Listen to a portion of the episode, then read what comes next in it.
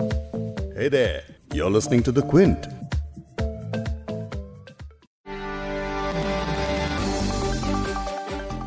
जम्मू कश्मीर से आर्टिकल 370 हटाए जाने के बाद कई चीज़ें लोकतांत्रिक तरीके से नहीं हो पाई लेकिन इन तमाम विवादों के बाद आखिरकार पहला बड़ा चुनाव लोकतांत्रिक तरीके से हुआ जिला विकास परिषद यानी डीडीसी चुनावों के नतीजे घोषित हो चुके हैं। इसमें कश्मीर और जम्मू की 280 सीटों पर चुनाव हुए। साथ ही 2178 उम्मीदवारों ने अपनी किस्मत आजमाई। मुकाबला बीजेपी और फारूक अब्दुल्ला के नेतृत्व में बने people's alliance for Gupkar declaration के बीच था। जहाँ जम्मू रीजन में बीजेपी बाजी मारने में कामयाब रही, वहीं कश्मीर घाटी में गुप्कार गठबंधन का दबदबा कायम रहा। ये तो हो गई डीडीसी चुनाव की खबर, लेकिन पूरी पिक्चर इसके मुख्य पहलुओं को समझने के बाद ही साफ़ होगी। मसलन, एक नई यूनियन टेरिटरी बनने के बाद कश्मीर में इन चुनावों के मायने क्या हैं? गुप्कार के लिए कश्मीर में ये चुनाव जीतने का क्या मतलब है? और बीजेपी भले ही सबसे बड़ी पार्टी बनकर उभरी, लेकिन गठबंधन का मुकाबला उस तरह नहीं कर पाई। क्या ये बीजेपी की जीत है या फिर इसे हार माना जाएगा? इन सभी बातों को समझेंगे आज इस पॉडकास्ट में। क्विंट हिंदी पर आप सुन रहे हैं बिग स्टोरी हिंदी मैं हूँ फबीहा सैयद।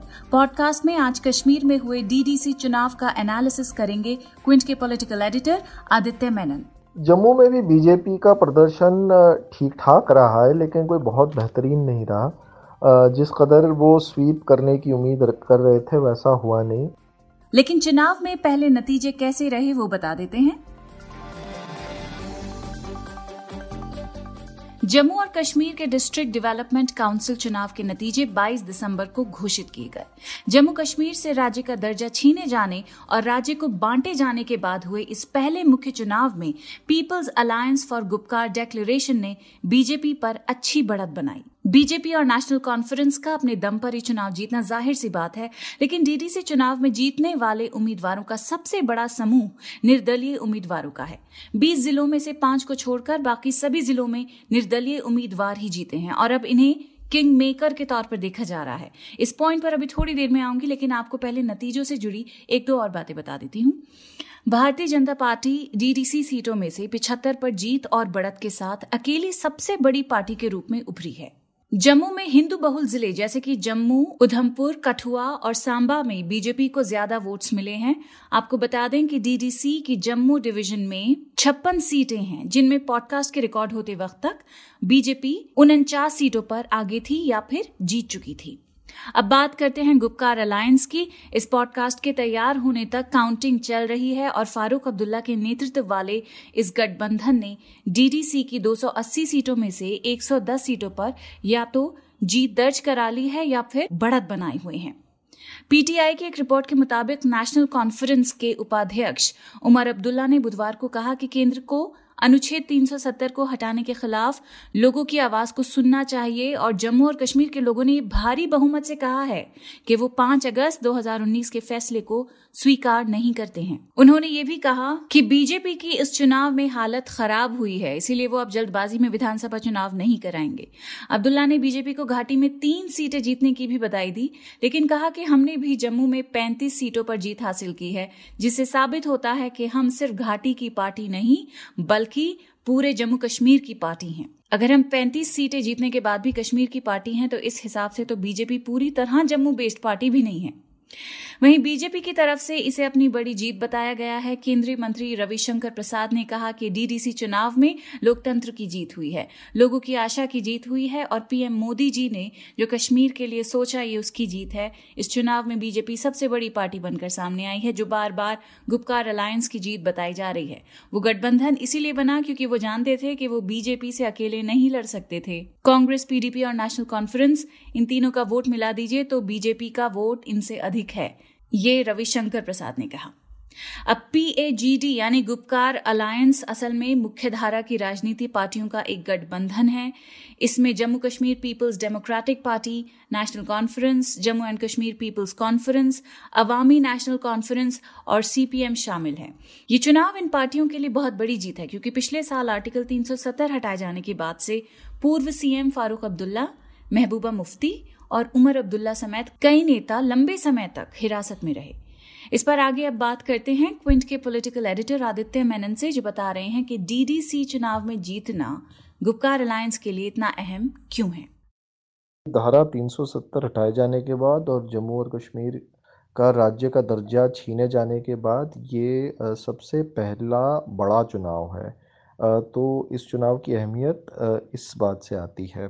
दूसरी बात ये है कि ये केंद्र सरकार के लिए एक सबूत की तरह है कि जम्मू और कश्मीर में सामान्य हालत अभी वापस आ चुके हैं। ये केंद्र सरकार का दावा है। चाहे महबूब मुफ्ती की पीपल्स डेमोक्रेटिक पार्टी को या उमर अब्दुल्ला और फारूक अब्दुल्ला की नेशनल कॉन्फ्रेंस इन सियासतदानों का वजूद काफ़ी हद तक जम्मू और कश्मीर के स्पेशल स्टेटस से जुड़ा हुआ था।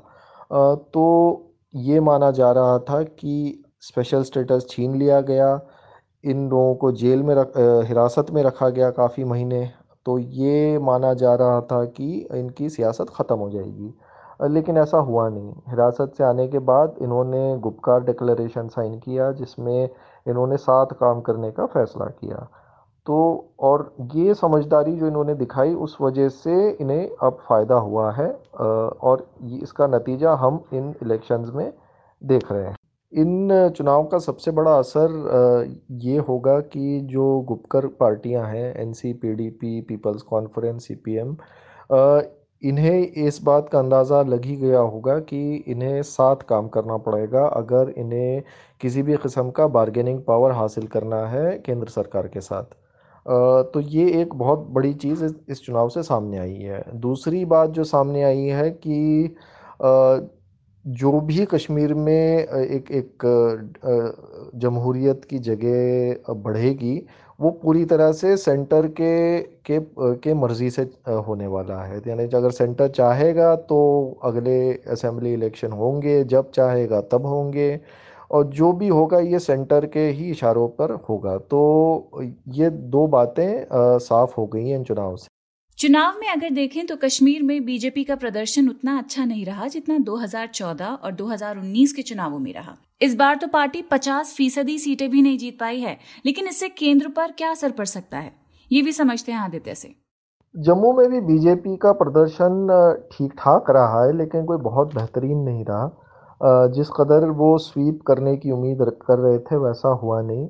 जो वो हिंदू मेजॉरिटी एरिया है, स्वीप बस वहीं तक सीमित रहा है। उसके बाहर बीजेपी कोई बहुत ज़्यादा असर नहीं दिखा पाई। लेकिन बीजेपी के लिए अच्छी खबर ये है कि बीजेपी के सामने कांग्रेस और कोई बहुत ज़्यादा अच्छा प्रदर्शन नहीं कर पाए मेनली जो जम्मू के हिंदू इलाकों में बीजेपी का सामना कांग्रेस करती है। लेकिन कांग्रेस को कोई बहुत ज़्यादा कामयाबी नहीं मिली। एनसी को कुछ जगह मिली और पैंथर्स पार्टी को कुछ जगह मिली और काफ़ी जगह इंडिपेंडेंस की जीत हुई है।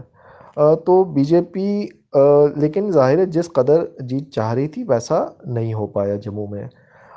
दूसरी बात यह है कि बीजेपी को इस बात का भी एहसास हो गया कि अगर कल को यहाँ असेंबली इलेक्शन होते हैं कश्मीर में तो अगर गुपकर पार्टियाँ एक हो जाएँ तो बीजेपी को हरा सकती हैं।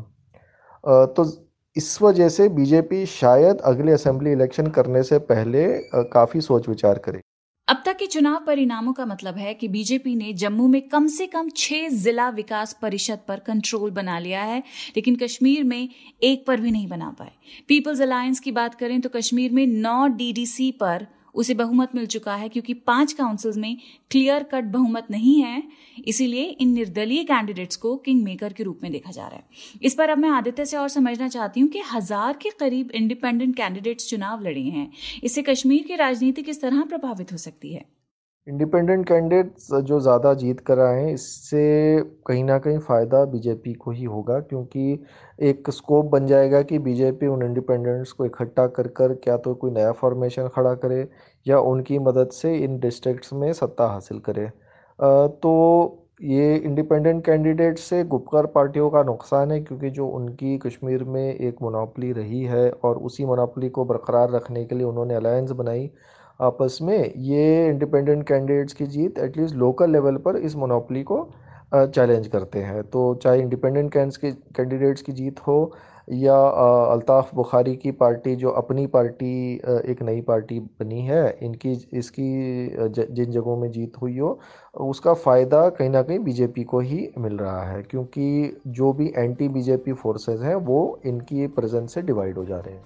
अब कश्मीर में डीडीसी चुनाव के बाद आगे विधानसभा चुनाव भी कराए जाएँगे, लेकिन राजनीतिक स्तर पर शासन किसी का भी हो, केंद्र शासित जम्मू और कश्मीर की असली पार केंद्र के हाथों ही में रहेगी।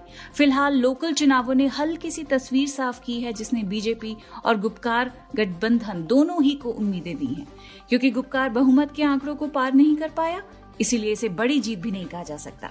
वहीं बीजेपी के लिए भी घाटी के लोगों में अपनी जगह बनाना एक बड़ी चुनौती है। इस पॉडकास्ट के एडिटर हैं संतोष कुमार और इसे प्रोड्यूस किया है फबीहा सैयद ने। अगर आपको बिग स्टोरी हिंदी सुनना पसंद है तो क्विंट हिंदी की वेबसाइट पर लॉग ऑन कीजिए और हमारे पॉडकास्ट सेक्शन का मज़ा लीजिए।